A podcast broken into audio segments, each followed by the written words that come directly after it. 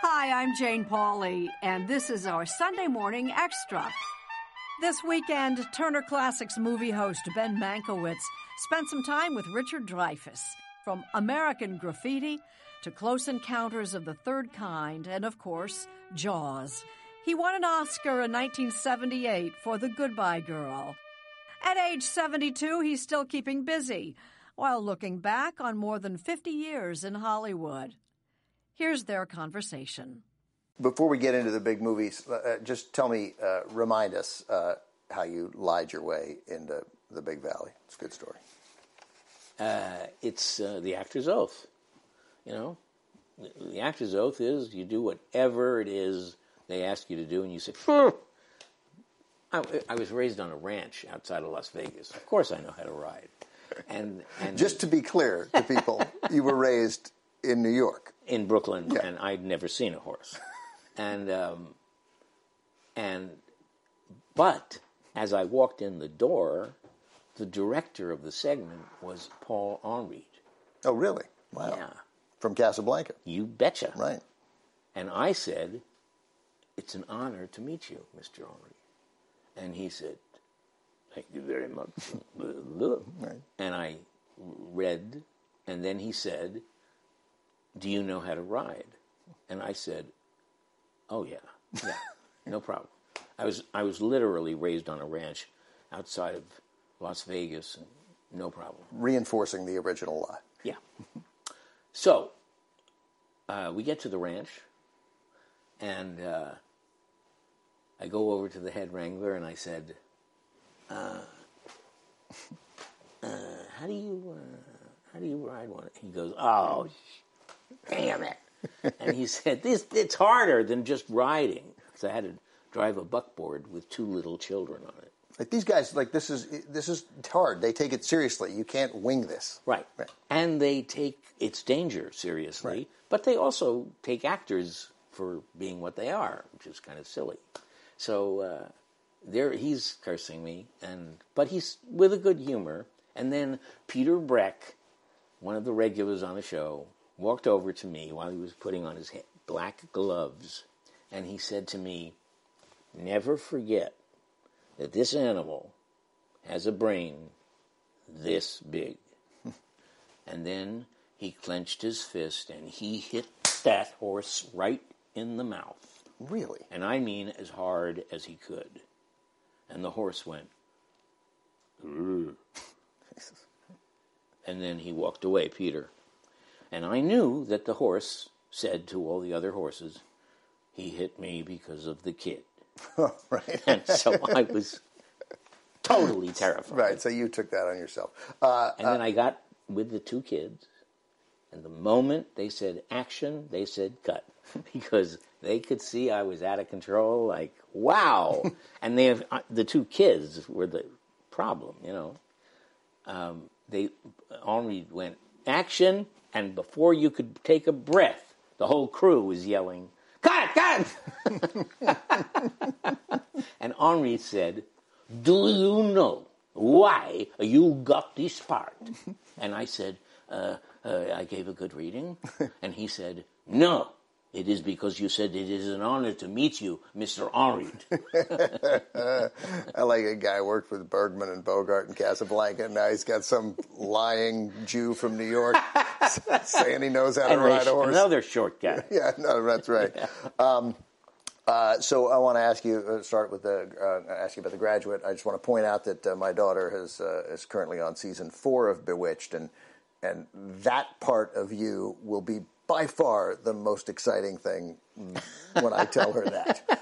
Uh, she'll be like, ah, Jaws. I don't. She doesn't know from Jaws, right? But Bewitched, serious business. Yeah. What a star you're meeting. Well, you when knew I Samantha. when I finished uh, the Big Valley, Barbara Stanwyck walked up to me, and I knew everything there was to know about Barbara Stanwyck. Yeah. She walked up to me and she said, You're the best actor who's ever guest starred on this show. And she walked away. And I, of course, believed her. So I invited all of my friends and all of my family to watch the show with me, which I had never done and will never ever do again because as the show unfolded, I backed up unconsciously against the far wall of the room with my mouth like because I was terrible and I knew why Barbara Stanwyck had said that. She said to herself, if someone doesn't say something nice to this kid, he's going to blow his brains out. and so she said I was the best actor. Ah, In fact, and I can't explain this, I was not a good actor. I was vivid, and I was, and I was um, Energetic? energetic and like that. But if you watch the performances I gave over 11 years, none of them are even close to being acceptable. And then I got my first job in a, in a real feature, and I was good from that moment on. So that great line, though, you have in The Graduate, your only line, uh, "Shall I get the cops? I'll get the cops." Um, do people know that line? Do people quote that line? Oh, all the time. yeah. Um, so, uh, but you were hoping to be cast as Benjamin, right? No. No. No. Every kid in New York and LA wanted that role, of course. But I knew, number one, I wasn't old enough. Right. I was still in school. But I just wanted to get to Mike. Right. There were lots of casting levels, and I wanted to get to Mike Mike Nichols. and Mike Nichols. And on and and I have to say this, I had uh, been driving through Hollywood one day. I drove past the Greyhound station, and I picked up a guy who needed a ride. He was a dwarf, and he was all of his bags were in his arms, and he just needed a place to stay. And I I drove him there, and we talked.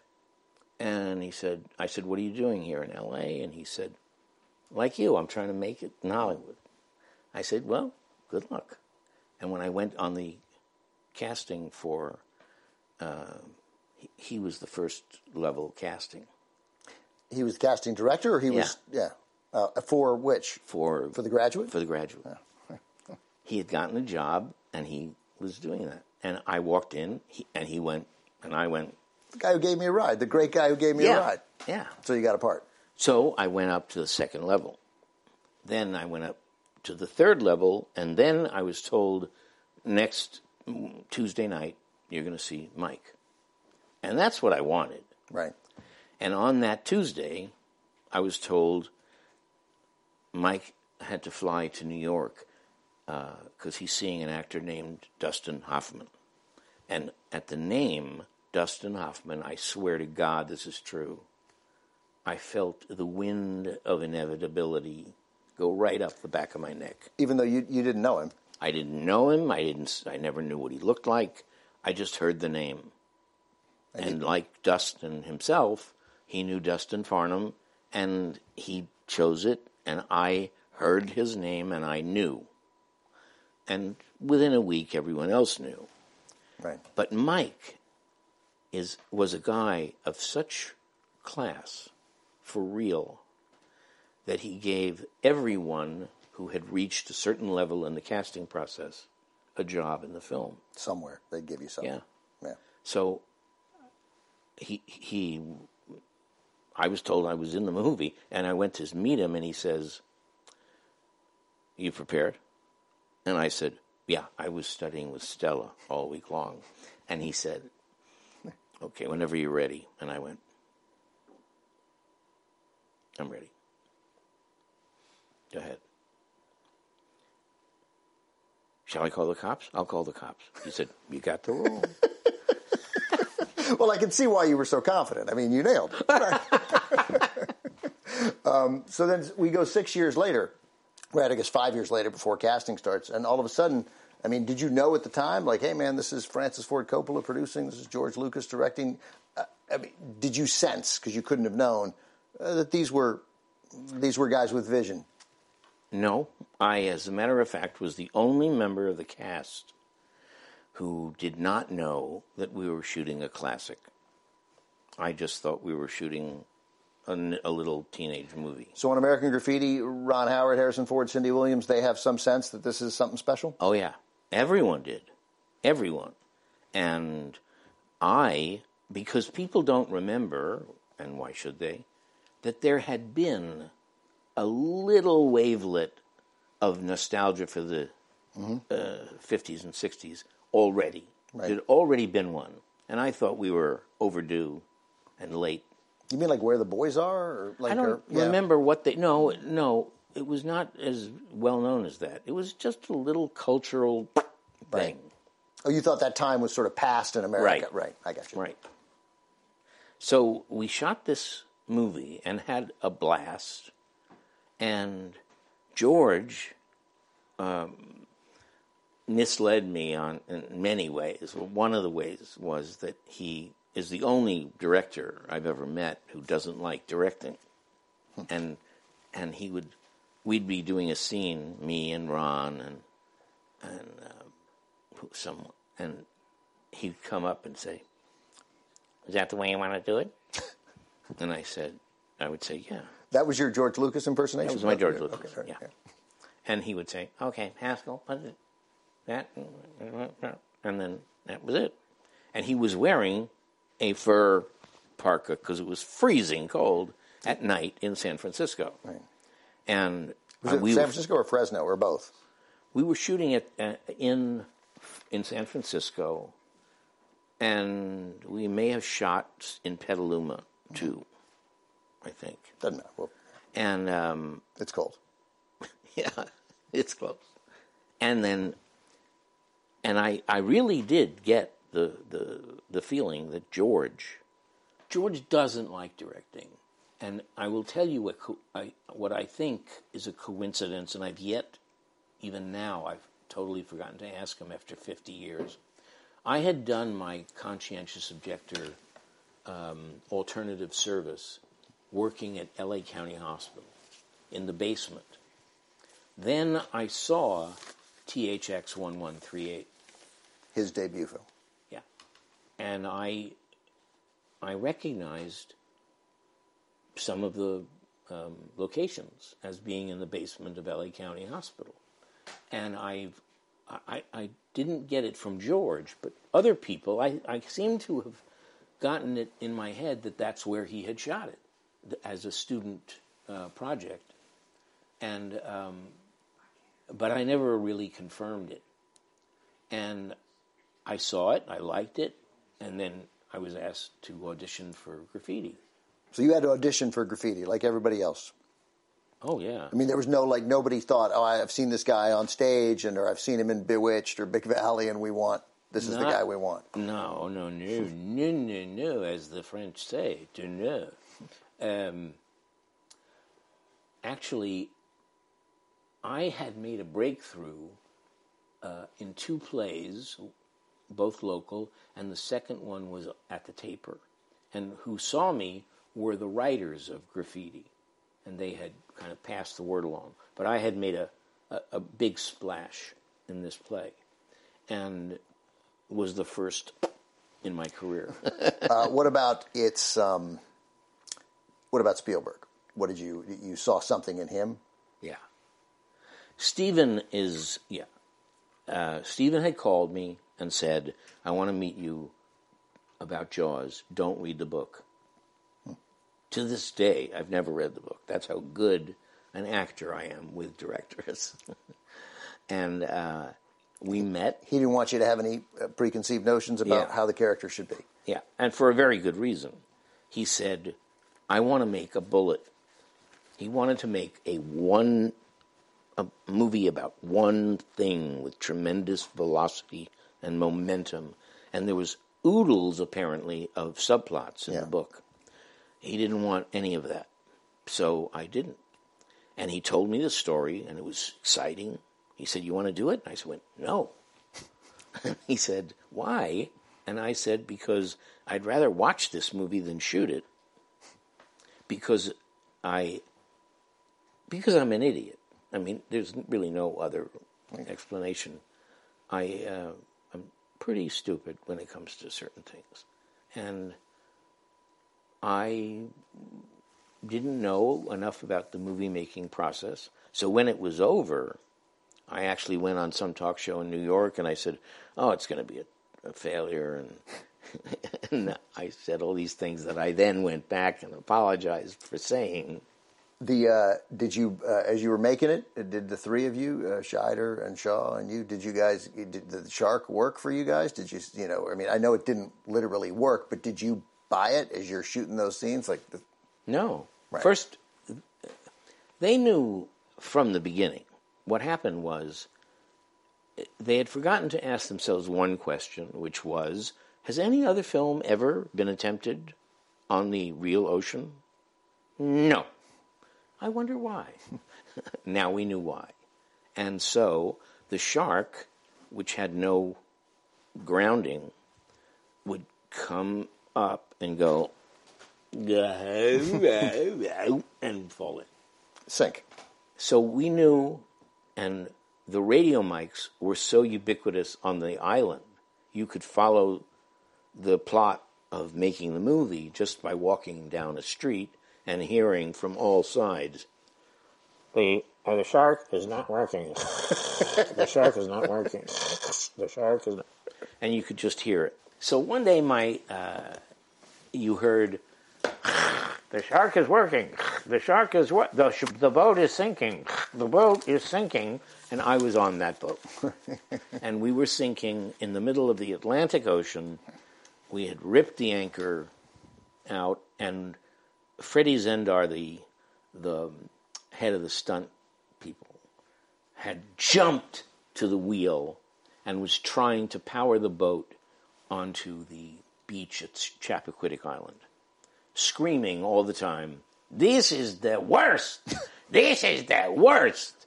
And Stephen, with his uh, megaphone, is going, Get the actors off the boat, please. Get the actors off the boat. And safety boats are coming, and it's a six foot swell. And, you know, the guys running the safety boats are all local kids. And I'm trying to help a 70 year old sound man get his leg over the side of the boat holding his $50,000 Nagra tape recorder. And Stephen goes, Get the actors off the boat, please. I said, Stephen, he's 70 years old. Get the actors off the boat. so you can use it or not. And so we lost uh, Nagra a week. Is that right? We on the very first day of shooting, we were in a boat, a little boat, and it was just doing this, and then water went plump, and the guy goes, "That's a wrap for sound." So you don't have any feel that you've made something great, but you did have faith in Spielberg. Right. If you went and looked and said, "Pick out the person of authority on this set," you'd never pick Stephen on the first on Jaws. After that, no problem. You know, he was crowned and anointed. So you know they considered uh, some pretty big actors, including Jon Voight and Jeff Bridges, for your part. Uh, does that still make you feel good that uh, and that George Lucas was like, no, you should maybe look at Richard Dreyfuss. Uh, actually, I didn't know that until just this minute. That Lucas, That no, that the, those two actors that you mentioned were being were mentioned. yeah, I mean they were you know they were emerging as very big stars right around then, and I had told Stephen some years later about an experience I had of being um, deal broke out of a film. And when I was describing to him what they had said and done to get me to quit a movie, Stephen said, "Oh yeah, that's just what we had to do to get you into Jaws." and, and but they had mentioned Timothy Bottoms. yeah, right, he was among them too. Yeah, so he was the only one I knew about. Yeah. And um, and I never knew about George's endorsement. Well, George's endorsement definitely happened, and because Stephen didn't want a giant established star, you know, Heston wanted uh, to play Scheider's part, wanted to play Brody, and and you know it's Heston, and it's you know 1975, still a big deal. But Spielberg thought his screen presence would overpower Right. the other actors. He, um, Roy was second to an actor whose name I don't know, but I knew his work. And unfortunately, this guy uh, will never know that he was in first place for this part. But he was busy, Yeah. and that and Roy was second. And then Lee Marvin and Sterling Hayden Right. and then Robert. And and Robert and Roy had this thing about billing. And they were always arguing about billing. And I said to Roy one day, What do you, what difference does it make? Come on, you guys should s-" and Roy turned to me and said, Wait a minute, I don't understand why you're not bothered. We all have the same billing. And I went, We do? Like you thought, this is great. Yeah, no Roy idea. Scheider and Robert Shaw. It's fantastic. Yeah. I thought it would say, and Richard Dreyfuss Right. uh, uh, as Lud. That's what they said on Big Valley. So uh, after Jaws, uh, you immediately start lobbying Spielberg for, for Close Encounters In the middle of Jaws. in the middle of Jaws. Because they came to the island, um, Mike Phillips, Michael Phillips. And, Who's Michael uh, Phillips, the, the producer? producer. And uh, they started talking. He started talking about the film, and when I understood what the film was, originally it was to star Gene Hackman, you know, a lifer in the military, thirty-year man, and a you know down home guy. And then in the middle of Jaws, in talking to me about the film, he said that he was thinking of changing that character. And I said, To what? And he went, Well, to someone more, uh, um, ah, forget it. And I went, Right. I just focused. Right, yeah. and I decided that I would badmouth every actor ever born uh, that could possibly play that role. And I did. Uh, Those actors were. Uh, they were um,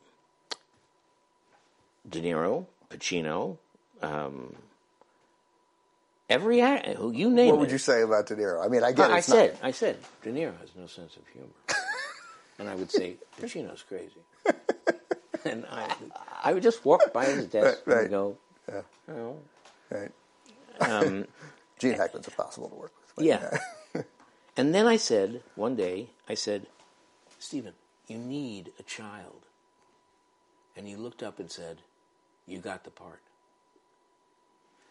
And that was not only smart of Richard, it was, it perfectly encapsulated our relationship because I knew that that character had to have a childlike quality and I knew also that I had it. And I was, in a, in a sense, I knew that I was being hired at that time for having that quality and also the quality of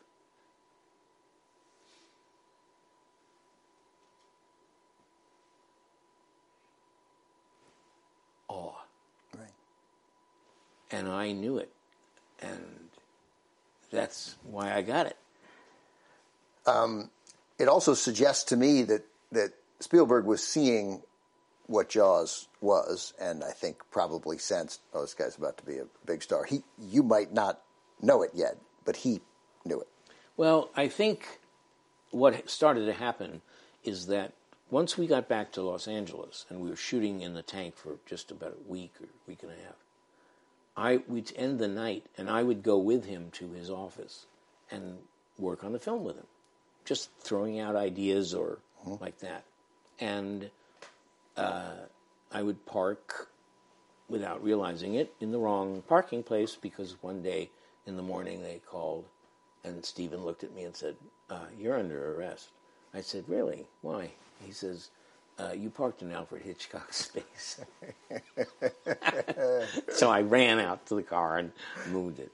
But um, by that time, I knew I, I, if I didn't have an inside track for that role, I should have. Right. And I made no bones about it because I had the qualities that they needed for real. And they didn't have to guess. And he didn't. He wasn't going to have this character have any affairs. He was just going to be this Awestruck, grown up kid. awestruck, grown up, seriously committed, Right. right? And um, and also, you knew that Stephen could see this story through this character's eyes. And if you see, when you see the film, you know that every actor in the third act has the same quality on his face. They're all children. All the technicians, all the governors, all the everyone in that last sequence has have got this great quality of childlike wonder. And he needed it. And I knew it. And when I when I see the film now, I'll watch that last sequence and I'm still amazed at how many of those technicians had that quality. Is, is that the Richard Dreyfuss movie you you watch most? Oh no, oh no, no. Um, it is the movie that is asked about more than any other, Really? and so when I've done autograph um, convention things, I always say to the audience, I know more about Jaws than anyone else in the world. And um, if you ask me a question, here's the deal. If you ask me a question that I cannot answer about Jaws, I'll give you 10 bucks. If, however, you ask me a question that I can answer, you give me 10 bucks. And I am way ahead on this one. Oh, people they they rise to the challenge. Oh, yeah. Oh, yeah. At and you least ta- and you take their ten dollars. I certainly do. You know why you do? It's a bet. You got to pay a bet. Hey, Yeah. and I've made it clear. Yeah, you that's right. And the, the first one who ever beat me was Mm-hmm. a 10 year old girl. What was the question you I have no idea. but I just remember looking at her and going, oh. Richard, thank you. This was great. And really, it's so Thanks always great to talk to you. Thank you. one of the few people I know who has a job that I envy. Oh, that's great to hear. Well, you have a job I envy, except I'd be horrible at it. um,